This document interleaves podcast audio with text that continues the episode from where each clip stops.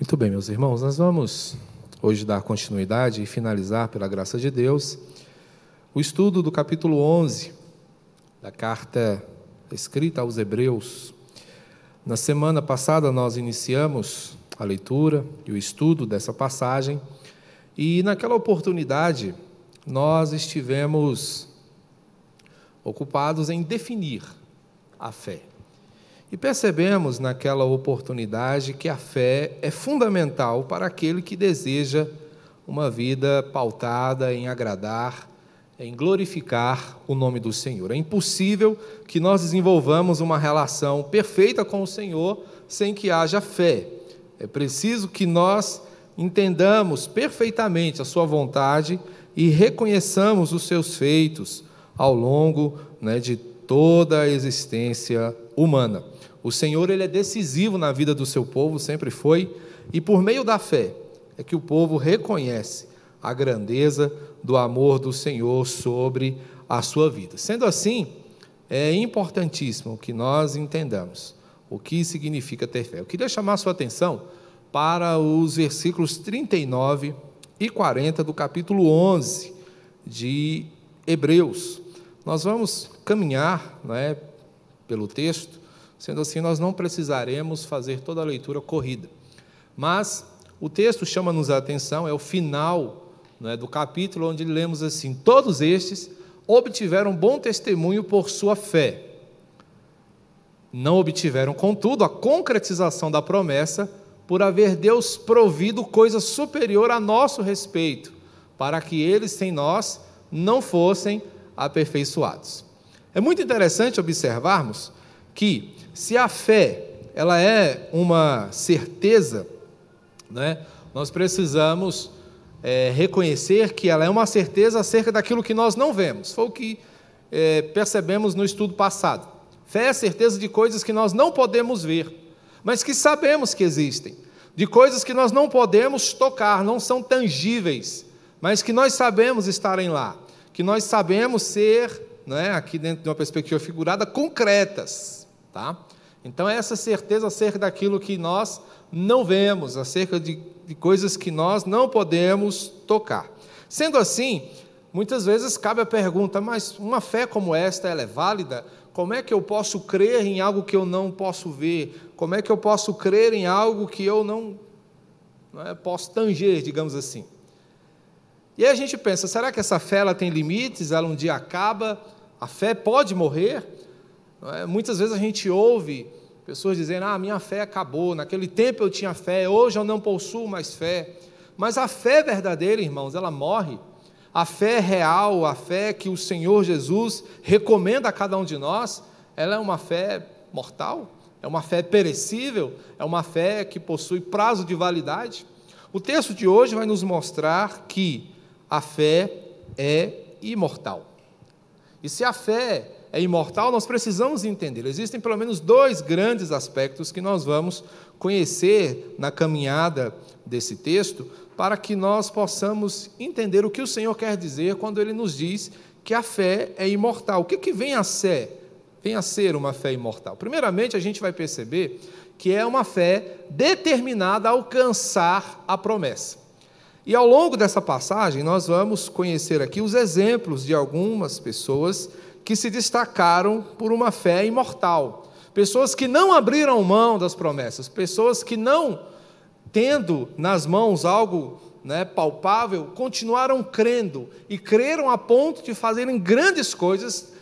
E essas pessoas são para nós ainda hoje referências do que é fé. Quando falávamos né, na inauguração desse capítulo, na aula passada, falávamos que o capítulo 11 ele traz né, a famigerada galeria da fé. E nesta galeria estão homens e mulheres é, que fizeram diferença pelo seu relacionamento íntimo e profundo com o Senhor. Hoje nós vamos conhecer mais alguns deles, não é, lembrar de mais alguns deles para que nós entendamos como eles viveram e o que eles fizeram a partir da fé que eles professavam. O primeiro deles é Abraão. Abraão é reconhecido pela excepcionalidade da sua fé. A fé de Abraão é uma fé que até hoje é referência para todos aqueles que se dizem filhos de Deus. A fé de Abraão é a fé que marca a nossa história, porque é uma fé excepcional. Olha só o texto aqui no versículos 17, 18 e 19. Pela fé, Abraão, quando posto à prova, ofereceu Isaac. Estava mesmo para sacrificar o seu unigênito, aquele que acolheu alegremente as promessas, a quem se tinha dito: Em Isaac será chamada tua descendência, porque considerou que Deus era poderoso para ressuscitá-lo dentre os mortos, de onde também figuradamente o recobrou. Né? Vimos na aula passada que Abraão teve filho já muito idoso, sua esposa muito idosa, sua esposa já muito depois da menopausa teve um filho, filho que fora prometido a eles por meio né, da palavra do Senhor, na qual eles acreditaram, na qual eles se estribaram e viveram. E esse menino nasce, de repente o Senhor chega e diz: agora faz o seguinte, pega teu menino, não é, e sacrifica para mim. E o Senhor fez esta, esse pedido a Abraão e ficou calado. E Abraão ficou pensando: bom, mas espera aí, a minha descendência será grande por meio desse menino, eu só tenho ele. Como é que vai ser isso? Sabe o que foi que Abraão fez? Abraão disse: não, se Deus está pedindo é porque ele tem condições de ressuscitar esse menino. Aqui está a excepcionalidade da fé de Abraão, porque Abraão creu em uma coisa inédita. Ainda não se falava em ressurreição, ainda não se tinha notícias de ressurreição. E Abraão creu que o Senhor seria capaz de fazê-lo. Isso mostra quão crente Abraão era. Ele não duvidou. Ele creu não só no impossível, mas ele creu também naquilo que era inédito, naquilo que ninguém havia visto falar, aquilo que ninguém tinha ideia do que seria. Né? Era muito comum as pessoas nascerem, crescerem e morrerem. Por mais que naqueles dias as pessoas vivessem muito, mas um dia elas morreriam. Mas Abraão foi além e falou: não, Deus pode ressuscitar. Então não tem problema, eu vou lá, né, sacrifico o menino, mas Deus vai fazer ele voltar, porque Deus disse que através dele a minha descendência seria numerosa. Então, se Deus falou, continua valendo. Se Deus falou, é verdade. E aqui está a excepcionalidade da fé de Abraão. Porque a fé imortal, irmãos, ela se ampara na inequívoca palavra de Deus. O que Abraão tinha para ter essa certeza era a palavra do Senhor. Era o que Deus havia dito para ele, era o que Deus havia afirmado, e nisso Abraão descansava inequivocamente. Não restava nenhuma dúvida, não restava nenhuma barreira no seu coração para reconhecer a fidelidade do Senhor. Então essa fé, essa fé excepcional, ela é determinada a alcançar a promessa. Abraão cria na promessa e descansava nela, não é? Mas essa fé determinada, ela também é uma fé visionária. É uma fé que enxerga mais longe. Aqui nós temos o exemplo de Jacó, o filho de Isaac. E diz: igualmente, Isaac abençoou Jacó e a Esaú acerca das coisas que ainda estavam para vir.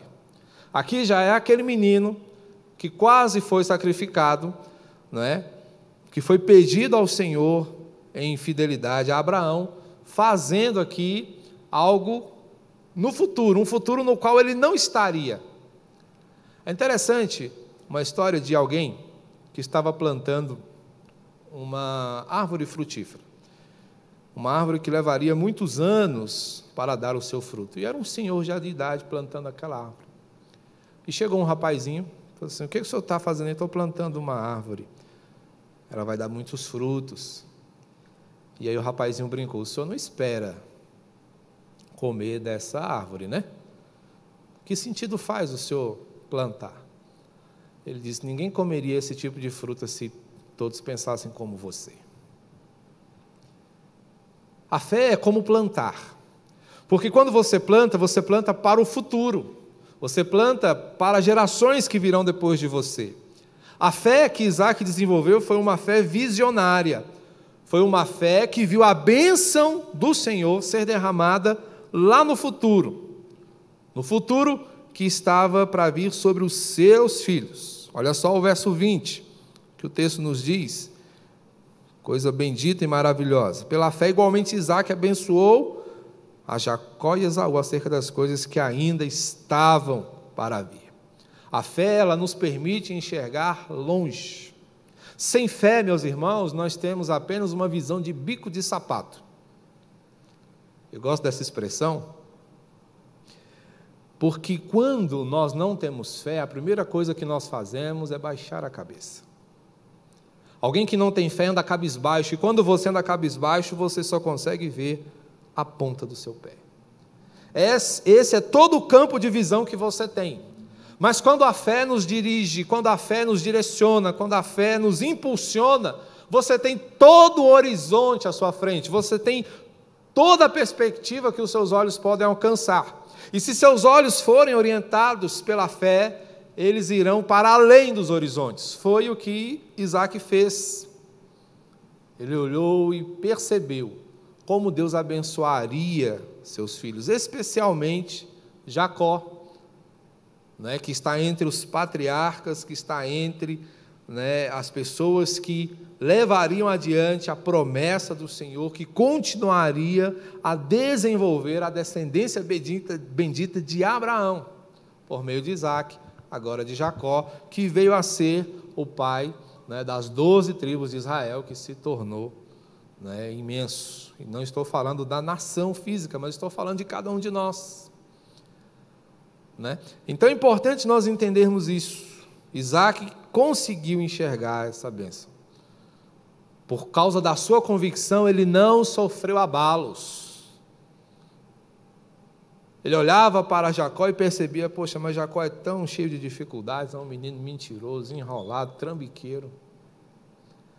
Ele intentava abençoar Esaú, mas o Senhor falou: o meu negócio é com Jacó. E colocou Jacó no centro da bênção. E Jacó se tornou de fato um homem abençoador, um homem que conheceu o Senhor, um homem que foi transformado pela caminhada com o Senhor. Então, uma fé imortal, ela vive essa expectativa de um futuro garantido por Deus. E dentro dessa certeza, a expectativa é algo bom, porque é uma expectativa que não tem um fundo furado. É uma expectativa real, é uma expectativa né, que não vai nos enganar, como as demais expectativas que nutrimos. É? Tínhamos expectativa de que 2021 a pandemia acabaria não é? ela está aí firme e forte. Não é? Por quê? Nossa expectativa estava baseada em muitas coisas: na ciência, na vacina, não é? na imunidade de rebanho, coisas que não se concretizaram. Expectativas furadas. Mas a expectativa que é baseada na palavra, que é baseada nas garantias que o Senhor nos dá, irmãos, essas, essas expectativas elas não se frustram. E foi esse tipo de expectativa que Isaac teve. Ele olhou e viu: Deus vai fazer, porque Deus garantiu. Mas essa fé imortal e determinada a alcançar a promessa, ela não é apenas excepcional e visionária, mas ainda ela é cheia de esperança. A fé, meus irmãos, ela vem acompanhada de esperança. É uma fé que descansa no Senhor. Olha só que interessante. O texto vai nos dizer, lá no verso 21, algo maravilhoso. Está aí para vocês lerem. Pela fé, Jacó, quando estava para morrer, abençoou cada um dos filhos de José e, apoiado sobre a extremidade do seu bordão, adorou.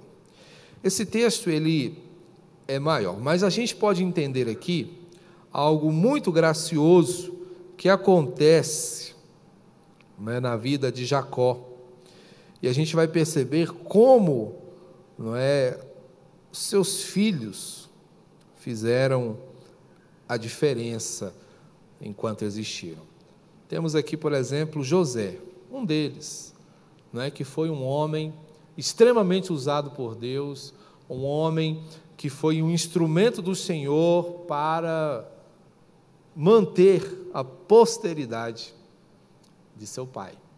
Não é? Um menino que tinha tudo para se perder no caminho. o ódio dos irmãos, os perigos que passou, vendido como escravo, não é? Depois chegou no Egito, cresceu por lá, mas depois as coisas se tornaram difíceis, fora preso, passou um tempo preso, mas quando o Senhor tem algo para alguém que ele ama, ele o exalta. E exalta José a ponto de ele se tornar o governador que depois seria o chefe de uma nação que sustentaria o povo da promessa. Olha só que interessante. A bênção de Jacó carregada de esperança, quando ele olha para a sua posteridade, quando ele olha, não é, para é, a sua descendência e reconhece que o Senhor era quem abençoaria o seu futuro. Então, olha que interessante, aonde a fé pode nos levar. O que a fé pode fazer em cada um de nós. Olhar para o futuro, não é? Em termos visionários, em termos de esperança, para que reconheçamos que quem nos sustenta, que quem nos agracia dia após dia é o Senhor. Então, uma fé pautada na esperança, ela tem a certeza de que na dependência do Senhor nós chegamos cada vez mais longe. Na dependência do Senhor, até mesmo aquilo que aparentemente se mostra mal é convertido em bem, porque o Senhor ele tem o controle restrito da história. O Senhor tem o mais absoluto controle de todas as coisas. E uma fé imortal, ela reconhece isso. Essa era a fé que estava no coração desses heróis da fé. Eles são reconhecidos como heróis da fé, não é porque eles fizeram grande a sua fé, mas porque a fé que eles tinham os fizeram grandes. Diferente. É o tipo de fé que faz com que a pessoa se destaque. Fé que ainda está disponível para mim e para você. Fé que eu e você podemos ter, basta que nós olhemos para o que o Senhor nos diz como sendo verdade. E é verdade. É olhar para o que o Senhor nos diz e não duvidar. É o que Tiago vai dizer. Fé que não duvida, porque a fé que duvida é uma fé que não serve para nada. Então é importante que nós nos lembremos de tudo isso, porque a fé enche o nosso coração de esperança. A fé lança fora o medo, a fé lança fora tudo aquilo que nos abala, tudo aquilo que prejudica a nossa sustentação. Mas uma fé imortal, que caminha determinada a alcançar a promessa, é também uma fé convicta. Isso aqui parece né, uma redundância, mas é para que nós entendamos como realmente deve ser. Fé que não claudica, fé, fé que não manqueja, fé que uma hora crê, uma hora descrê, uma hora crê, outra hora duvida, fé que, bom, será? Não. E essa não é a fé que o Senhor nos recomenda, essa não é a fé salvadora, porque a fé convicta foi a fé que habitou em José. Próximo do seu fim, fez menção do êxodo dos seus filhos de Israel, bem como deu ordens quanto aos seus próprios ossos. É importante a gente destacar que Israel permaneceu 400 anos no Egito. Israel tinha acabado de chegar lá, né? porque quando José levou a sua família, ele estava ali há alguns anos, levou a sua família para perto de si, né? e o povo foi crescendo por ali, se estabeleceu. Tempos depois, o povo está lá, grande e numeroso, mas opresso pelo Egito, pelos líderes que surgiram que não conheciam José, que não sabiam quem era, a sua história havia se perdido no coração dos egípcios, mas estavam ali, 400 anos depois. E olha só a convicção de José: nós voltaremos para nossa casa. E quando nós voltarmos, vocês façam um favor, peguem os meus ossos, desenterrem e levem, porque eu quero ser sepultado na minha terra. Olha que maravilha! A fé que José tinha é uma fé de plena convicção nas promessas que o Senhor derramaria sobre o seu povo promessas de liberdade, promessas de restauração, Promessas que o Senhor já havia feito muito antes do próprio José existir. Porque quando o povo de Deus ele é orientado, quando Abraão sai da sua terra, o Senhor, vou dar uma terra para você. Ele volta, ele vai para o Egito depois por causa da fome, né, por causa da crise, mas o Senhor diz: a terra de vocês continua lá. A terra de vocês continua sendo de vocês. E o Senhor então liberta o povo. José, por meio da sua fé, teve a convicção de que o Senhor faria isso e já estabeleceu orientações para o que deveria ser feito com os seus restos mortais. Quando você tem convicção, você faz assim. Você trabalha pelo acontecimento daquilo que você espera.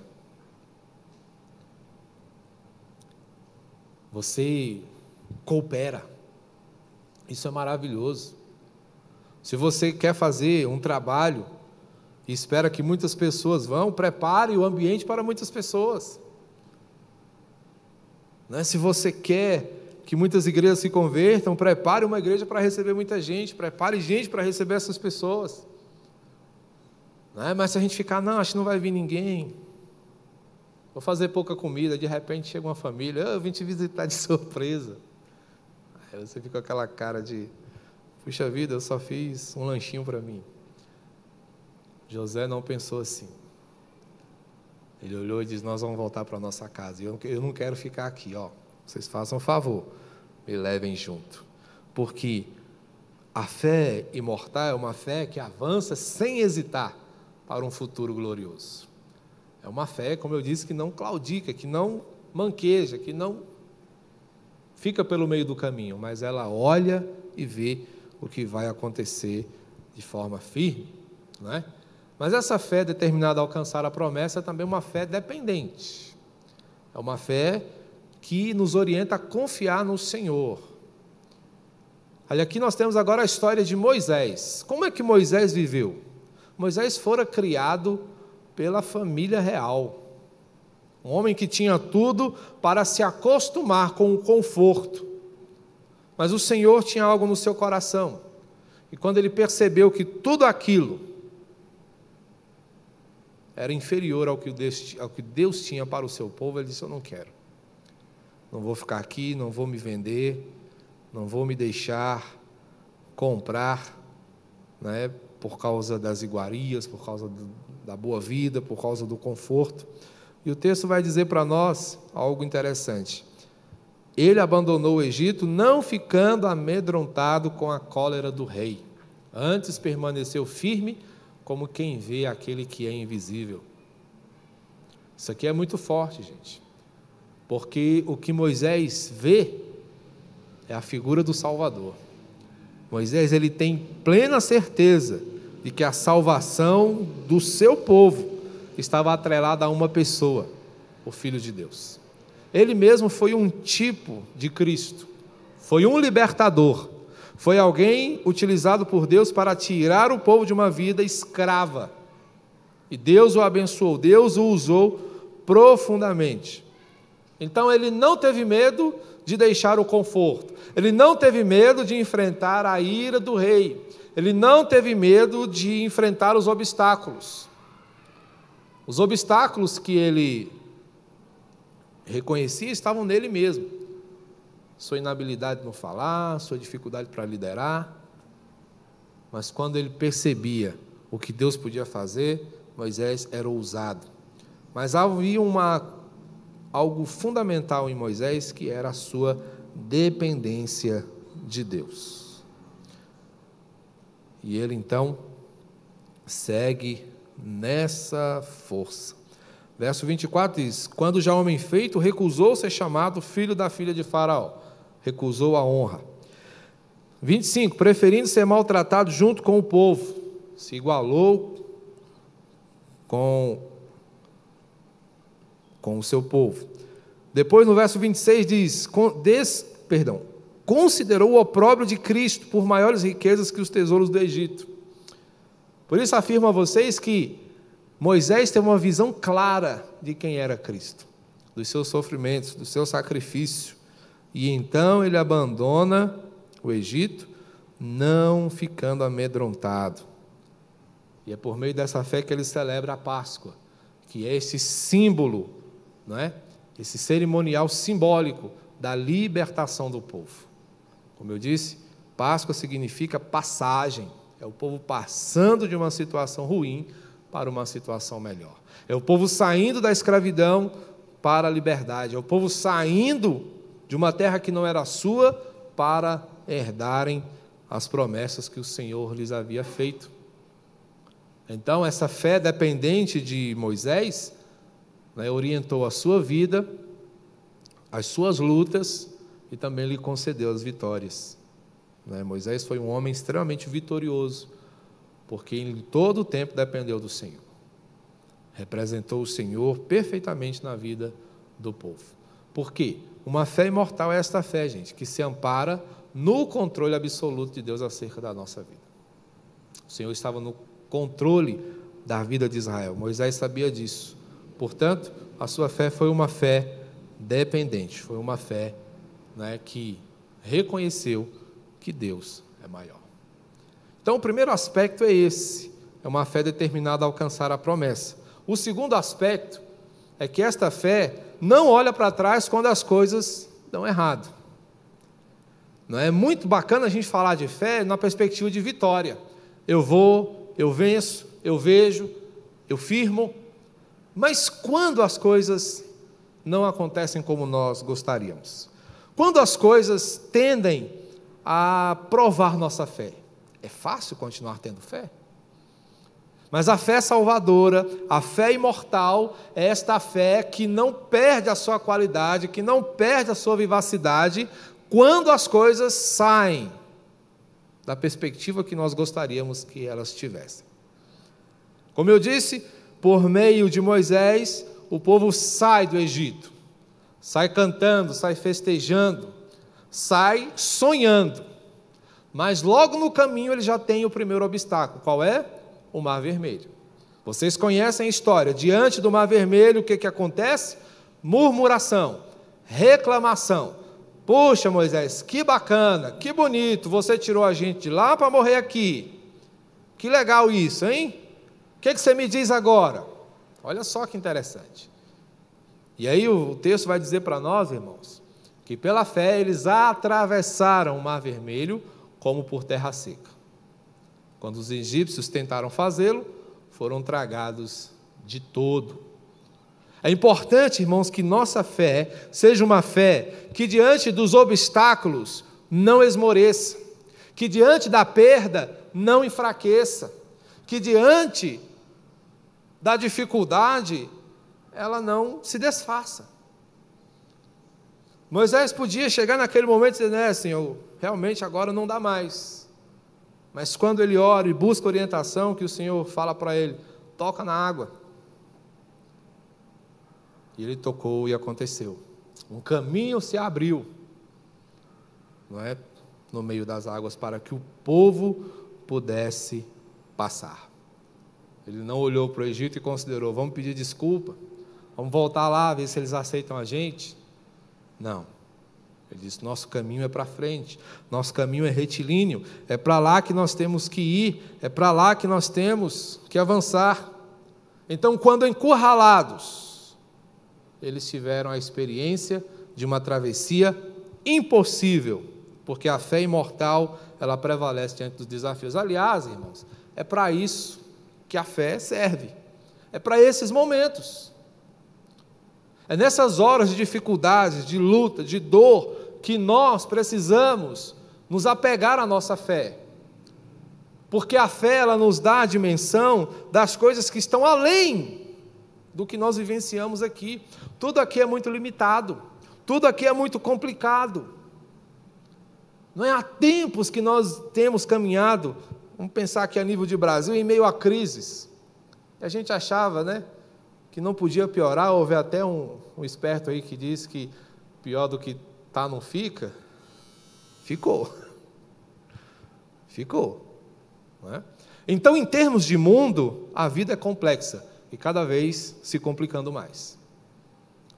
Então a fé ela nos tira né, dessa perspectiva e nos leva para a realidade espiritual, nos leva para o que está além dos nossos olhos, da nossa condição física, das nossas questões temporais. A fé, ela faz com que nós extrapolemos os limites daquilo que é pensável, imaginável.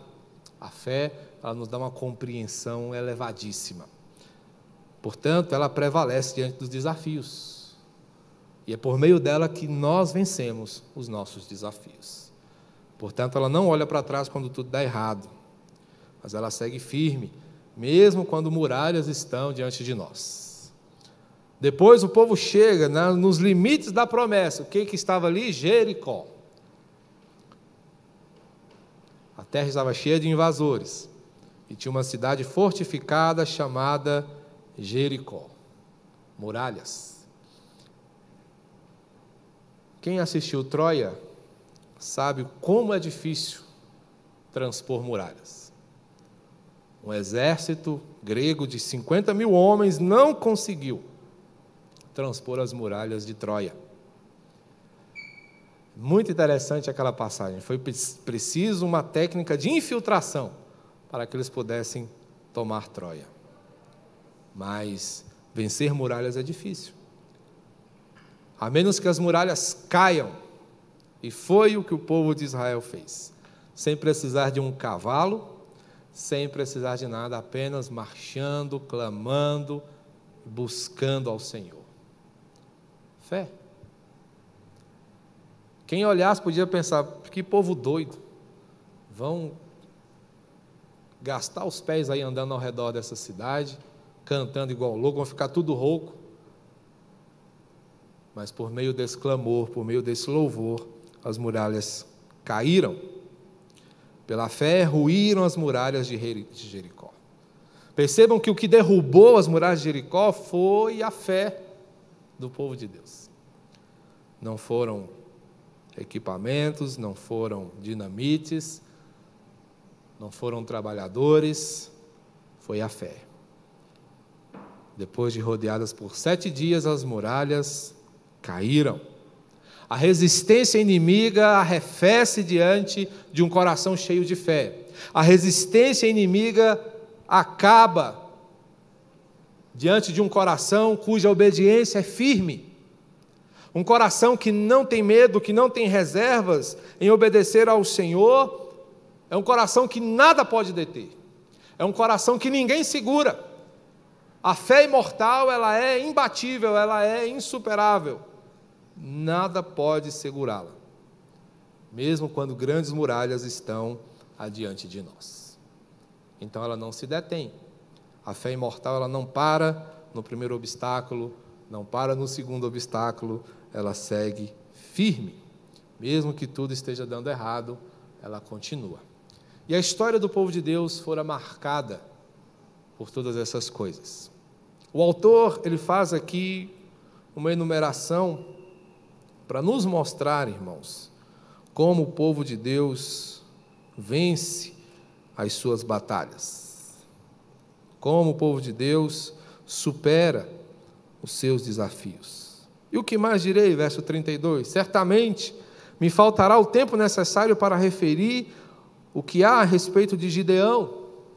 Gideão venceu uma batalha com um exército minúsculo, de Baraque, de Sansão, Jefité, Davi, Samuel, dos profetas, os quais, por meio da fé, subjugaram reinos, praticaram a justiça, obtiveram promessas, fecharam a boca de leões, extinguiram a violência do fogo, escaparam do fio da espada, da fraqueza tiraram força e fizeram-se poderosos em guerra e puseram em fuga exércitos de estrangeiros. É pela fé, gente. Percebam que esse texto mostra para nós que a fé ela se aplica na vida. São coisas que eu e você podemos experimentar. Promover justiça, é preciso fé para isso, porque vivemos em um mundo que aborrece a crença. Vivemos em um mundo que tem procurado a todo instante tirar o Senhor da vida das pessoas. E tem conseguido. E nós que temos fé, o que temos feito a respeito disso? E nós que somos da fé, o que nós temos feito em relação a isso? Portanto, a fé, ela nos capacita a andarmos cheios de coragem. A fé ela nos capacita a sermos valorosos em nossas guerras, em nossas batalhas, porque estamos, irmãos, sim, envolvidos em uma luta. Estamos lutando contra tudo aquilo que aborrece o Senhor. E para tanto se requer de nós fidelidade. E fidelidade é a qualidade daquele que possui fé. O termo fidelidade, ele é oriundo, né? ele é derivado de fé. Então, um coração fiel, uma alma fiel, uma disposição fiel, ela é pautada em grande fé que faz com que sejamos perseverantes. Ainda que se diga não, ainda que se faça tudo para que não aconteça, seguiremos firmes. Se tivermos uma fé imortal, porque esta fé ela não se desespera quando as coisas se tornam complicadas e elas se tornam. A fé imortal, ela não abre mão da esperança. Ela não abre mão da certeza, ela não abre mão da convicção, ela não abre mão do Senhor porque é uma fé autêntica. Todos estes obtiveram bom testemunho e por sua fé não obtiveram, contudo, a concretização das promessas. Foram pessoas que acreditaram e que não viram as coisas nas quais acreditaram. Tudo isso, irmãos, porque era preciso que eu e você conhecêssemos essas coisas também. O Senhor não tem privilégio só para o povo do Antigo Testamento, nem só para o povo do Novo Testamento. Eles foram crentes, nós somos testemunhas. Eles caminharam vislumbrando o que viria. Nós caminhamos olhando para o que já veio. Para que juntos, irmãos, sejamos todos herdeiros da mesma promessa. Portanto, eles não receberam porque faltava eu e você porque faltava que nós conhecêssemos. Porque o Senhor quer galardoar o seu povo de uma vez por todas. Portanto, o que se requer de nós, irmãos, é que vivamos com fé vívida, fé imortal, fé que ampare a nossa história, fé que sustente a nossa esperança, fé que oriente os nossos passos e as nossas decisões. Que Deus muito abençoe a sua vida e que você seja reconhecido como uma pessoa cheia de fé, uma pessoa marcante, uma pessoa que, embora termine a sua história nesse mundo, deixe um legado marcado pela fé que você tem. Amém? Que Deus nos abençoe e que sejamos de fato uma igreja cheia de fé. Vamos orar? Deus bendito e santo, Pai, nós te louvamos, agradecidos pelo teu amor, pela tua bondade, pela tua misericórdia. Obrigado, ó Deus, por fazer-nos lembrados de tudo que o Senhor tem feito às nossas vidas. Como é gracioso, meu Deus, reconhecer que o Senhor tem cuidado de nós. Ensina-nos a cada dia a buscarmos uma fé vibrante, uma fé transformadora, uma fé que cause impacto na vida das pessoas e também na nossa. Ó Deus, que honremos o Senhor por meio de uma fé vívida e eficaz. E é no nome de Jesus que te suplicamos esta bênção. Amém. Vamos receber a bênção, irmãos. Que a graça de nosso Senhor e Salvador Jesus Cristo, o amor de Deus, o nosso Pai, e o consolo orientador, transformador do Espírito Santo seja sobre a vida do povo do Senhor, estimulando a sua fé e levando-a a realizar grandes coisas por meio de um coração que crê, de um coração que depende, que caminha inequivocamente pautado em tuas promessas. Amém.